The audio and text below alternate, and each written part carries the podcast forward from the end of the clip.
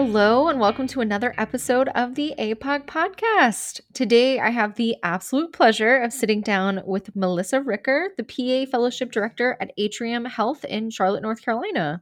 Hello, and welcome. Hi, thank you so much for having me. Hey, do you mind uh, introducing yourself and uh, saying your pronouns? I am Melissa Ricker, PA Fellowship Director at Atrium Health. My pronouns are she, her, and hers. Awesome. Thanks so much. Now, before we dive into it, why don't you tell our listeners a little bit about yourself and how you came to the position you're in? Yes, thank you so much. I knew from a very early age that I wanted to be a PA. My mother was a nurse practitioner and was an incredible influence on work life balance, passion for what an NP or PA could do, the impact they could have on patients' lives, and was really inspired to be uh, like my mother. And ultimately, my sister's a PA too. So when I was in PA school, going throughout my rotations, found a passion in critical care. And after PA school, sought an optional fellowship in critical care. After that experience, it truly gave me perspective on how much this type of dedicated learning program type experience could have on the professional. So much so that I became a coordinator a few years later and have been a program fellowship director for almost four and a half years now. Wow, awesome. And uh, I'm glad you talked about your critical care background. Well, today's episode is going to focus on the the OBGYN fellowship program. I do want to point out that Atrium has a couple of different fellowship programs, correct? We are the most clinically diverse and largest fellowship program in the country. Wow, that's that's certainly a great title to have. so, for our listeners just perusing, I saw behavioral health, cardiology, hematology, oncology, I think urology as well as OBGYN. Was I was I missing anything? That is correct. We have them broken up into three categories. The ones that you spoke of are our specialty care tracks, which take place in both the inpatient and outpatient setting. We also have several that are are solely inpatient, those include our critical cares, our surgery, emergency medicine, and then we have some ambulatory only, which is urgent care and family medicine. We're currently offering 17 different tracks. But yes, women's health is one of our specialty care tracks. Gotcha. So it says inpatient and outpatient, correct? That is correct. Okay, good. Making sure that I'm understanding. So, since we kind of have that basis, let's kind of jump in and learn a little bit more about the Women's Health Fellowship. How long has the program been established at Atrium Health? So, our fellowship was organized through the Center for Advanced Practice in 2013. I can't believe we're celebrating 10 years this year. That's crazy. That's awesome. I know. Women's Health was not one of our first tracks, but mm-hmm. we've had it for several years and we relaunched this track in 2021. Oh, okay. Can you tell me what does relaunch mean? Yes. So, as we investigated reasons to bring on or remove fellowship tracks from our offerings, there are several variables that go into play. Number one, we hear from the service line leaders there is bandwidth to train, there's mm-hmm. enthusiasm from the clinical leaders, and support of the leadership to have this learner type incorporated in their multidisciplinary teams. Number two, we look at our fellowships as a workforce development pipeline, i.e., to really refine and enhance those specialty skills that the hiring mm-hmm. leaders on the back end of fellowship are really going to benefit from from a systems level from a patient care level, et cetera. When we sunset women's health in the early years of the, the fellowship infancy, it was done so for hiring reasons, i.e., there was a, a lot of flux in how APPs are being utilized in the women's health service line. And the decision was made by leadership at that time to really focus on optimizing the APPs in those service lines as is before adding in fellows and other other learners. So when it was relaunched, this came in the wake of a lot of work to really improve the quality of, of the APPs' lives who are working, to really reinforce how APPs could be effectively utilized in the women's health service line. And so far, we have had two fellows enroll. One has completed the fellowship, one is six months in, and then we're bringing in another one at the end of March. Okay, exciting. And that to me makes a lot of sense is it's like you want to set up your fellows to be in a good position. You want the people teaching them, training them to have like that mental bandwidth in order for the fellow to get the best experience possible. So, how long is this program? Absolutely. We offer a 12 month fellowship with two different start dates per year. That's April and October on an annual calendar basis.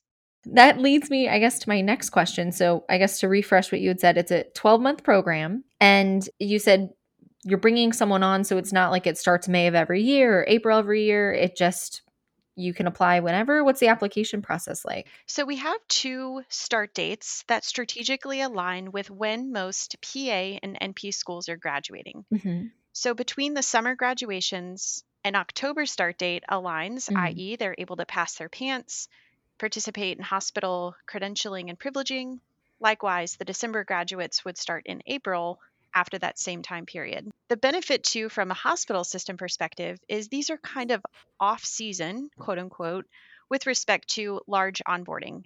So the, the benefit of having these quote unquote off start dates not only benefit our PAs and our NPs, but also it's a time when our medical staff services and managed health resources are able to onboard such a large group of people Mhm. without competing for the time of uh, medical residents or other medical learners who typically operate on a academic calendar which starts in July.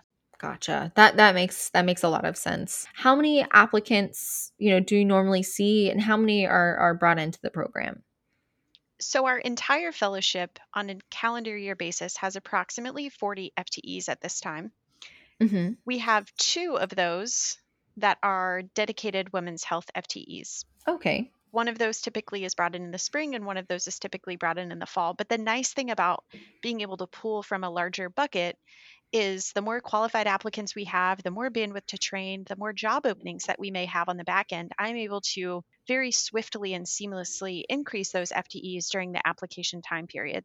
I.e., there's one application link per cycle on our website. Mhm. We typically get between 20 and 30 applications per cycle. We bring in our top rated candidates they don't know at the time whether we're accepting one or two, but we really try to find the right fit for our program. And if we do find that we have more eligible candidates than we do FTEs, I can go back to that pool to then make a case to the institution on why we may need three women's health fellows this year or four women's health fellows this year. Mm, so it's there's spots for essentially starting spots for two, but if like you said, you can make a case, it, it can be a little flexible sometimes. Absolutely. And I think that's really one of the benefits of such a large centralized fellowship like Atrium Health's is that we can really tailor the experiences to where our system has the energy to train and where this where the system is hiring on the back end of this training. And that I would imagine allows you to tailor things to the fellow's needs in the sense of rather than having a whole big pool of like, you know, here's seven people who are going through this, having, you know, one or two, you're able to figure out how they can learn best as well. Would would you say that makes sense? Absolutely, 100%. And I think the fellows really value having that more individualized experience as Mhm. well.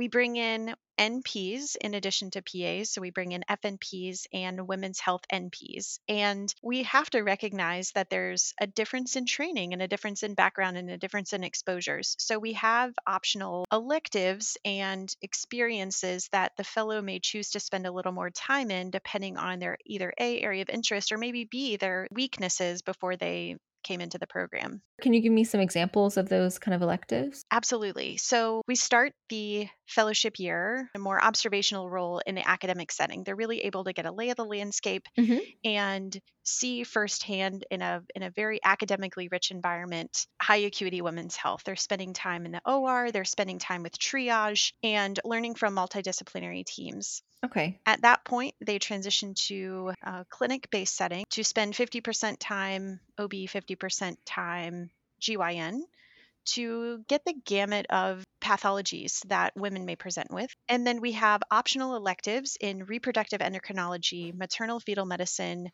urogynecology, and gynecologic oncology. If someone came from one of those settings, they may elect to not go to that elective, or maybe they, they want to spend more time because they really didn't get any sort of high acuity outpatient exposures. And those electives can be anywhere from a few days to several weeks. Oh, okay. So there's not a time window of, okay, you know, you're going to do three weeks here, three weeks here. It's tailored to the fellow. Absolutely. It's- It definitely sounds like the program is flexible in the sense of, you know, you go in, you're certainly going to learn a lot, but you're able to say, hey, here are areas that I know I need to strengthen, or here's areas that I know I have a lot of confidence in, but I know I want to practice in this specific area. So I'm going to get more experience. Absolutely. And we sometimes have fellows come in thinking they want to do outpatient, or maybe they're more interested in intraoperative experiences. And then they do say an elective in reproductive endo or MFM. Well, if we have a position, that elective can then be better utilized to, on the back end of fellowship, be sort of this springboard into that position post fellowship. Gotcha. Okay. So it's it's they're going in there and then based on what the availability is, they said, "Hey, you know, you've ar- you've already had this experience here. We have an open position. Let's, you know, see if it's a, a smooth transition." Kind of Yes, thing. yes. Okay. That's that's could be a very excite, exciting opportunity. Now, one of the things I wanted to touch base on was the extent of OR experience that, at least from a PA side, I know I had my um, surgical rotation, but I was under a general surgeon. And on my women's health, I didn't get as much surgical experience as I would have liked. It sounds like we're mainly getting that in that kind of observation period. Are they like first assisting? Yeah. Kind of wanted to to see what the extent of that OR experience would be. Yeah. So at this time, there really isn't a lot of opportunity for first assisting in the OR. We do have pelvic health that is sort of outside of the women's health service line that does have a little bit more hmm GYN adjacent operative time, but that at this time is not part of our formal women's health track. Gotcha. Okay, that's a important answer and one that I was just particularly curious about. Now, as a fellow, is there any type of financial compensation like there is with a um, doctor's residency program? Yes, we offer our fellows a $68,000 stipend for the year that they're in the fellowship with us. They're paid every other week. They are eligible for full time employee benefits, which includes paid time off, retirement matching, dental and medical insurance. And if they choose to accept a job within the Atrium Health enterprise on the back end, we are currently offering a sign on bonus if they sign a two year contract. Oh, okay. Very good to know. And I probably should have asked this question a little bit earlier. When we talked about the application process, you you know, they send it in, it, you have those two fluctuating application time processes. What is the the interview process like? You it's just one person, I am assuming it's not a group interview. What can a hopeful fellow expect? Great question. Our application process is done so holistically. And what I mean by that, when the applicant submits their letters of recommendation, their statements of interest, their CV, what we're really looking at are the narratives. Why are people choosing to do a fellowship? Why are people choosing this road less traveled? Why are people really committing the early years of their career to a less paying job that works more hours that's pretty rigorous? We're also looking at letters of recommendation, character, anecdotes. So, what was it about this applicant that stands out to the person writing this letter? Mhm. What character traits do they have that resemble uh, the type of person that tends to be successful in academic and didactic training? I.e., are they able to be resilient in hard times? Are they really able to push themselves and demonstrate a great work ethic and having a, a really positive attitude towards learning? Are they academically curious? Are they committed to bettering themselves as a provider? Mhm. The more that we can envision this type of person, uh, the better chance you have at being interviewed. Once we extend our in- invitations to interview, which is about 25% of our applicant pool, there is a two part interview. The first part is a group interview. And what's really fun about a group interview, it's kind of twofold. We get to ask general questions. Mhm. How do people respond in stressful situations? How do people make decisions when there's a maybe a time constraint or maybe there's another barrier that is uh, clinically relevant? We get to ask questions about prioritization, boundaries, goal setting.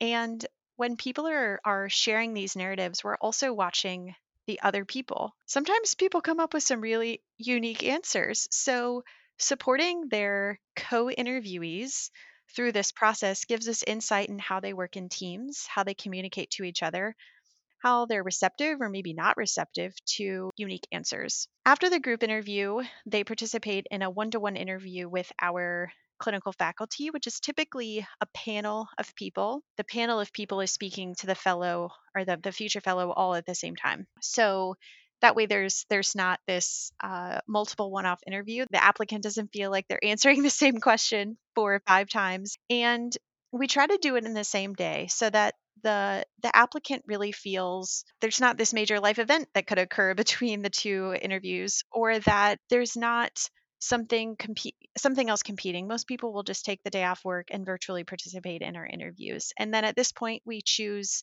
to numerically rank our applicants in our human resources supported tool which really gets at again those pillars of success which we look at teamwork, communication, leadership potential, nonverbal body language, genuinity of responses, things like that. Um, and we compare their rubric from the holistic applicant review with the rubric from the interview, and we sort of have a, a rank system that that's that mimics maybe the the physician match process. Okay. I appreciate the thoroughness of the answer. I know when I was applying to PA school, I probably would have really appreciated a breakdown like that.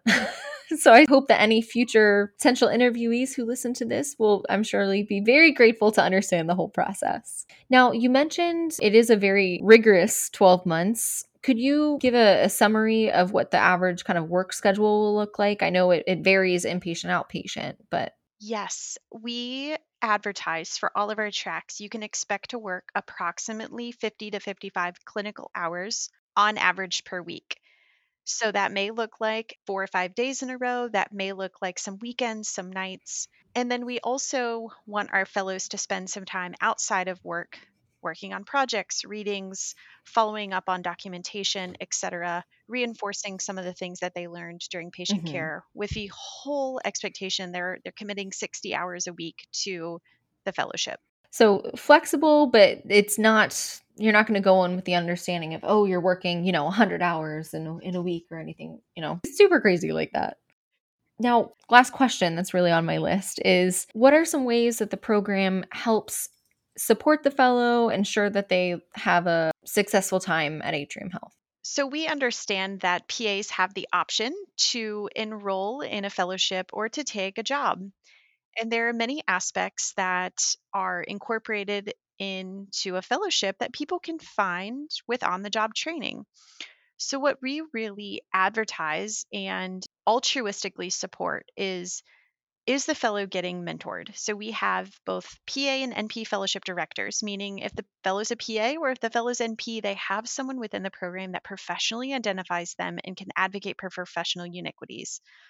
Number two, who within my specialty is going to be my go to, my person, uh, the person that I can count on for my schedule or to discuss questions that I have or to kind of make sure that my didactics are being appropriately coordinated no matter which off service I'm on. So we employ both a physician and an APP within every single one of our tracks to be this accountable mentor to the fellow. Number three, we have partnered with our Center for Physician and APP Leadership and Development to coordinate a 10 hour professional development series that really gets at some of the issues or some of the opportunities that new hires often don't get informal education with on the job training. These are things like communication styles and strategies, effective communication, emotional intelligence, navigating difficult conversations, balancing feedback with appropriate change. Then, lastly, we support a research project that is a kind of a mentored process that gives them this creative outlet to get involved in something bigger than themselves, bigger than their service line. And I think through this holistic approach, they're really not only supported, but they're getting something that is so unique that I would argue most on the job training opportunities cannot match. And then one thing I'll also add, we have incorporated into our longitudinal fellowship training one whole day a month that is really dedicated to preserving this time for general didactics. So, this is everything from systems based practice, protected time to work on their research when they get that focused professional development, and they're not expected to balance clinical duties during this time. Most on the job training, you'd be hard pressed to find someone that says, Let me hold your pager while you go do this eight hour education. Or they may ask you to come in on your day off to do this eight hour education. We've also incorporated four mental health or administrative days. These are protected, scheduled days off that are not PTO used days off, in which fellows are able to follow up on personal appointments, make appointments with my NP fellowship director or myself, you name it. We have partnered with many of our physician residency program directors as well, and this type of protected time aligns with the trajectory for other medical residencies and fellowships. Now, this is one question that was kind of popping into my head. You'd mentioned that the application process is kind of built around when a lot of schools, you know, graduation times. Have you ever had applicants who, let's say, they they have worked uh, in a field for a couple of years and they say, you know what, I, I really think I need, you know, some more experience. Do you necessarily have to be a new grad or recent grad, or is someone who's been a PA for ten years can they still apply? Absolutely. We accept new grads and APPs applying who have prior work experience. I would say for those who are applying with experience, don't think of yourself as an atypical applicant. We get about 20% of our applicants from people who have had prior experience, a lot of which either comes from internal or family medicine. Have the people who are working with you demonstrate why you would be a good fit for the fellowship. Mm-hmm. Leverage this work experience and how you've come to find this newfound passion in women's health and be proud of that because I think it it it rivals this new grad narrative of this is what I want to do. Yeah, there is something to say about getting into the. I always joke, real world medicine, little different than textbook medicine, but having that real world world experience and saying, you know what, I've been working. I I can say I have my feet in medicine now, but I can tell this is this is definitely where I want to go and what I want to do. Are there any final thoughts or things that you wanted to share, you want the listeners to know about the Atrium APP program? I think one of the benefits of a centralized fellowship like this, while we may only have one or two women's health fellows per cohort, they have a family, a group of people who are going through the fellowship at the same time with them. And they're really able to connect with them mentally, emotionally, to say, I know what you're going through this is hard, but it's so fun to learn our, our, our discipline and to really engage with specialty champions who love what they do and are willing to teach us and are excited to teach us. Through our systems based practice education, we have a lot of times these mentors within each individual service line coming to talk to all of the fellows about how to best utilize their service line when it is and is not appropriate to consult someone on the inpatient space, or here's how to navigate the process if you need to refer someone on the outpatient space. And through that, our mentors within each of these specialties are so proud to see their fellows in the audience at the same time are are truly invested in the fellowship process and i think at the end of the day our patients are better served our apps are better trained and the sense of community and gratitude that these APP fellows feel on the back end is much greater than what we typically see in the new hire process. And I think for those who are interested in pursuing a fellowship or those who are even curious, do your homework, talk to a fellow grad, talk to a program director because I think I think it would surprise people how much a fellowship has to offer because it's not mm-hmm. just this one year very rigorous academic year. There's a lot more to offer. Well, thank you so much for taking time to talk to me. Thank you so much for the opportunity to interview for the podcast today. I really appreciate it. After chatting with program director Melissa Ricker, I really wanted to get the perspective of someone who went through the program, and I was lucky enough to get in contact with former Atrium APP fellow Lindsay O'Connor. What you hear next is our little interview chit chat about her experience going through the fellowship program. Take a listen. So, today I have the pleasure of sitting down with a recent graduate from the Atrium APP OBGYN Fellowship, Miss Lindsay O'Connor. Hey, welcome. Hey, Morgan. Thank you so much for having me. I'm so excited to be here and discuss this topic with you. Awesome. Do you mind introducing yourself and your pronouns? Yeah, so Lindsay O'Connor. I am a family nurse practitioner. I go by she, her. Awesome. Now, before we get started, why don't you tell the listeners um, a little bit about yourself? So, I started off my career as a nurse. Um, I worked in the neonatal ICU for about two and a half years, and then transitioned to labor and delivery nursing for two and a half more years for a total of five years prior to becoming a nurse practitioner. Um, after graduating nurse practitioner school, I found um, Atrium Health's APP fellowship and did that for one year.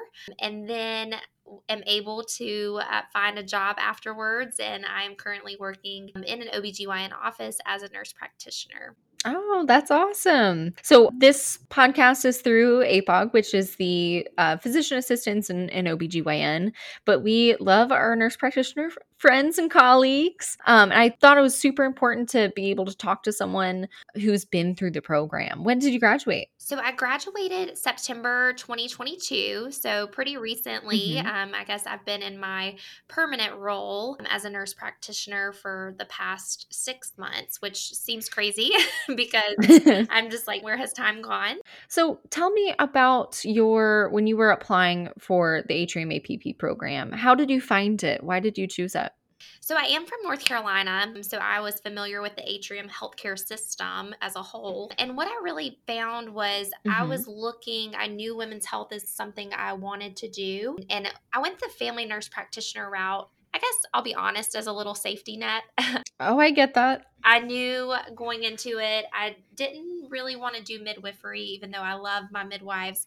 I just was kind of looking for more clinic based area. And mm-hmm. then I did not do the WHNP programs, the women's health nurse practitioner programs, because I just was a little nervous about being too specialized and not being able to find a job mm-hmm. afterwards.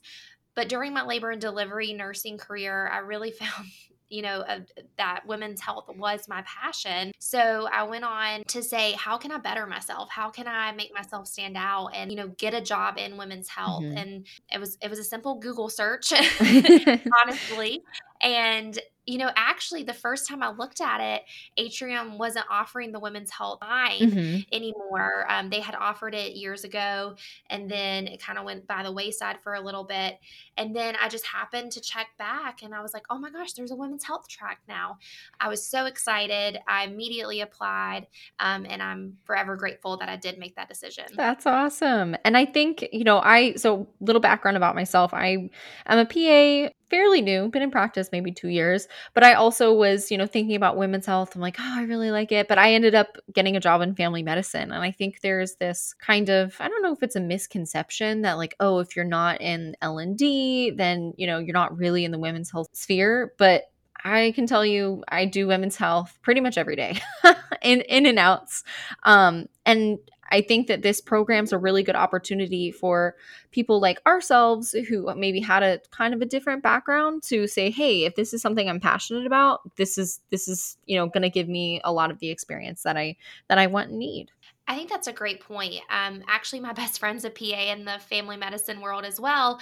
Um, mm-hmm. And, you know, I do think that sometimes she's expressed to me the same concerns about, you know, I wish I had your labor and delivery experience because I do think that that would give me a leg up. But I'm very thankful mm-hmm. for programs like Atrium Health Fellowship to give PAs and even family nurse practitioners who maybe did not have labor and delivery background experience, give them a full year fully involved in women's health and give them that experience because if it's truly a passion of yours you know that's where you want to be i think you deserve the opportunity to be there and it's so hard because in mm-hmm. FNP school, in PA school, I know you guys only get like six to eight week tracks.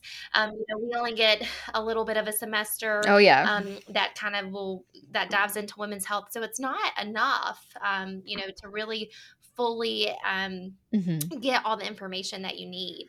Exactly. Yeah. I know my women's health rotation was, I think it was six weeks. It might, same thing, six to eight weeks. And it was at a out, outpatient, you know, general like OBGYN office, but I didn't really get any experience like on an L&D floor. So I know that programs like this are, are definitely critical to kind of fill those gaps that might have, might have happened in school. Now, tell me if you could what your experience like was during the program i was talking to melissa ricker earlier and she was saying it is a you know pretty rigorous would you attest to that Uh, definitely. I will say, you know, it is almost like an extenuation of school, to be honest. Um, you Mhm. know, there's not only clinical coursework that you're you're expected to do, but also a quality improvement project, along with um, monthly case write ups. And I was also involved in going to grand rounds and educational things as well. So very busy, but also again just Mhm. the knowledge I was able to gain during that amount of time was worth every single, you know, lack of lack of sleep. But it was it was also very manageable. I don't want to, you know, like deter people and think that that maybe, you know, it's something that would be difficult to do. I mean, there was a lot of us. I was the only Yeah. health nurse prac- or women's health fellow, but there were plenty of us from all different walks of life some people with children um, some people you know with families um, and so everybody was kind of Mhm. able to still do the um, requirements and i think that you know it is a pretty demanding year but again 100% worth it so i pretty much was 40 hours a week um, some weeks would be a little more depending on what we had going on um, so definitely manageable and um, prepared me for the real world for sure Oh, good. So it sounds like you were able to maintain like a pretty good like, you know, work life or work slash school life balance. Oh, exactly. Yes, I would say 100% that that that work-life balance still was manageable and it was it was good because, you know, every day was kind of something new. So, some days I would be in the Mhm. clinic, some days I would be doing education, some days we would be doing um, skills labs, things like that. So, it was a good combination and kind of kept you on your toes. So, it didn't really feel a lot like school even though, you know, you were in Mhm. a learning environment. Gotcha. Could you give me a summary? And I know, so when I was talking to Melissa, she said that it kind of breaks down to where you have your, uh, uh, what she called the observation time, and then you had kind of clinic time, where it's both um, kind of OB, GYN. Could you give me a summary of what an average day was kind of like for you? Yeah, so initially I started off and I just, um, for about the first month or two, observed, um, I've, you know, observed fellow PAs, MDs in the office, um, and kind of got to experience what a day to day life um, in in the OBGYN world was hmm and just got to soak in all that information that they were giving to their patients you know learn different skills and just really take that time to be a learner.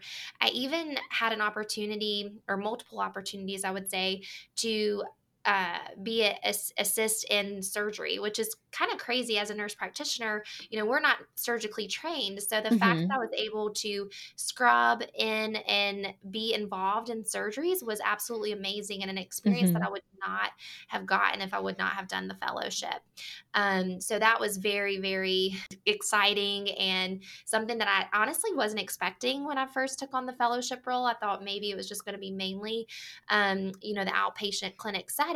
So that also kept hmm things a little bit exciting. And although I'm not practicing surgical skills at this time, it does help me in my practice now because I can say, oh, I've seen that surgery. Like I can talk a patient through, you know, what that particular surgery looks like. So it was just an amazing learning opportunity to kind of get to see that firsthand.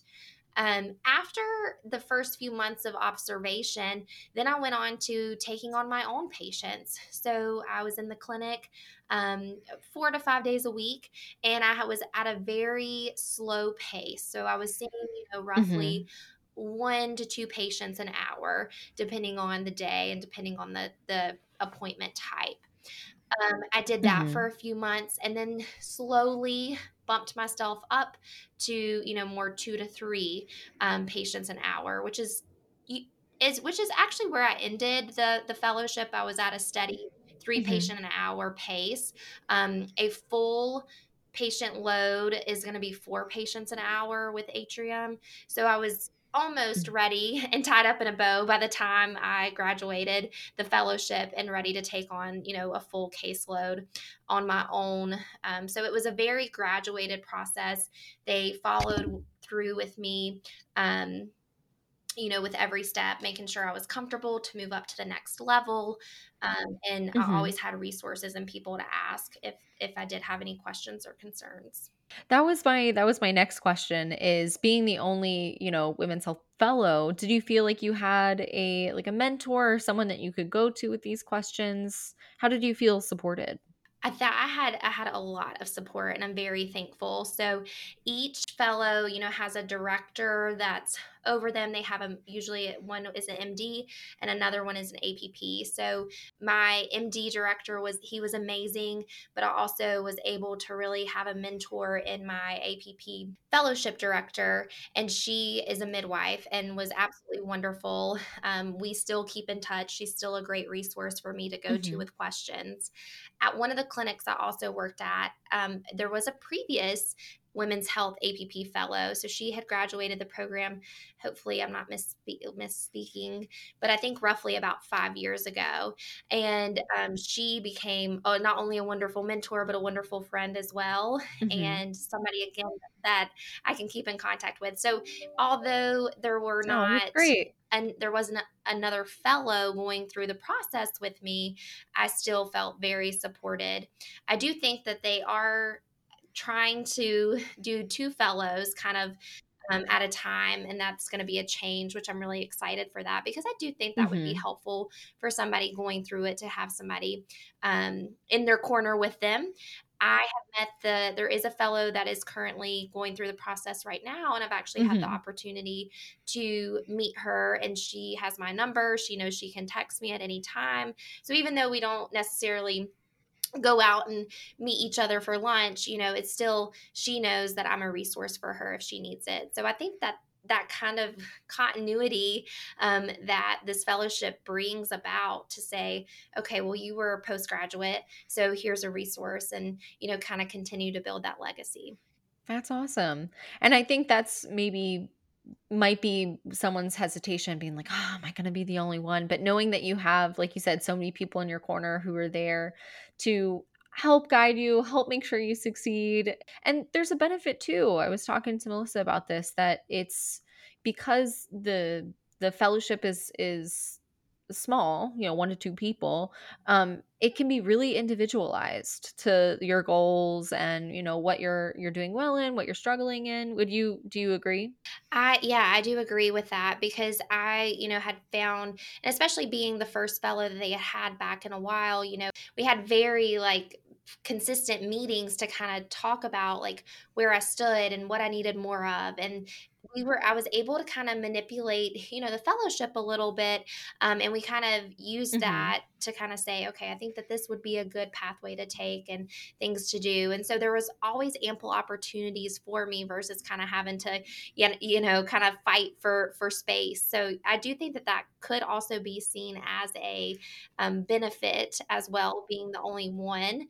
Scary but also really great. Exactly exactly. Now um i think that was all for my my prepared questions. Is there any um anything else you'd like to say or or maybe any advice you'd like to give for an APP who's you know considering applying? Yeah I, you know honestly i didn't really touch on this that um this much in one of in any of the questions that you asked but you know i did talk about like being in the clinic um, and then having some surgical days as well I also mm-hmm. did rotations through subspecialties within women's health. So I do want to make that known. Um, mm-hmm. I was able to do rotations with maternal fetal medicine, urogynecology, as well as reproductive endocrinology, excuse me. Um, so there, those are three huge, huge um, mm-hmm. branches mm-hmm. of women's health that I think some people forget about a little bit. And I just am amazed at the networking that this fellowship gave me it has i have people in all corners so if i have a patient that i'm seeing that has thrown mm-hmm. me for mm-hmm. a loop and i think she needs to be referred to urogynecology i have that APP that works for them her number and i'm able to text her and say do you think that this is an appropriate referral for you guys or what would you suggest i try prior to which is just amazing to have that you know that, that communication and that relationship. And I really am so thankful That's awesome. that the fellowship yeah. has given me that. Um, because I have had to utilize that. I think, you know, just being fresh out of practice, you know, things can be intimidating and you never you never know what's going to walk into the door and what your Mhm. patient's going to need. And so it really gave me a solid foundation to kind of say, okay, if a patient walks in with you know they're, they're they've been trying to conceive for the past six months. The waiting waiting list to get into reproductive endocrinology is six more months. What can i do for them to really help kind of expedite maybe their process? So we're not sitting here wasting six months. What can i do while they're having to wait for that referral? What can i do? And i learned all that through the Mhm. fellowship. There's no way i learned that through school. There's no way i learned that through labor and delivery you know nursing so there's just such invaluable information and Mhm. resources and people that I have met through this fellowship. So I, I always tell, I've had a couple people ask me honestly about my fellowship experience and, um, you know, about my advice or about Mhm. my experience with them. And I just continue to say that, you know, this is a once in a lifetime opportunity. If you are even just thinking about it, go ahead and apply. You know, it doesn't cost any money um just go ahead like what what is it going to hurt and i again will forever be grateful for the experiences and relationships that i have gained from this fellowship That's awesome. That is very high praise indeed. Well, I I really appreciate you coming on here and sharing your experiences. The the goal of this episode was to to highlight the program and to say, "Hey, this, you know, these awesome resources are are out here, you know.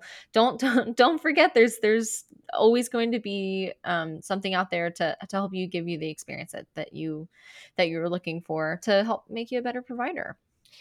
I agree, Morgan. I think that, you know, we need people should not feel um, that this is a daunting experience. Again, Mhm. is it hard and is it tough? Yes, but it is a thousand percent worth it. You do not have to have women's health experience prior to, so don't let that be something that holds you back. Although Mhm. I did have some in my case. Again, there were definitely a lot of things that I had to learn. Um, and so, if you do feel like women's health is your passion or something you are very interested in, then I would say that this um, fellowship is for you because you will be able to learn a lot from a lot of amazing people. Well, that's a wrap on today's episode. I hope you enjoyed today's chat with Melissa Ricker and Lindsay O'Connor on the Atrium Health APP Fellowship Program. Tune in next time where I'll be sitting down and talking with the PA Fellowship Director of the Arrowhead Fellowship Program. Until then, you can listen to all of our episodes anywhere podcasts are found, and you can check out all the cool things that APOG's up to on our website, www.paobgyn.com, or on all social media platforms, including Facebook, Instagram, LinkedIn, and Twitter. As always, if you enjoyed today's episode, please like, share, subscribe. It really makes a difference in our visibility, and it would mean the world to me. Until then, stay safe, tell someone you love them, and bring a little kindness into the world. Goodbye.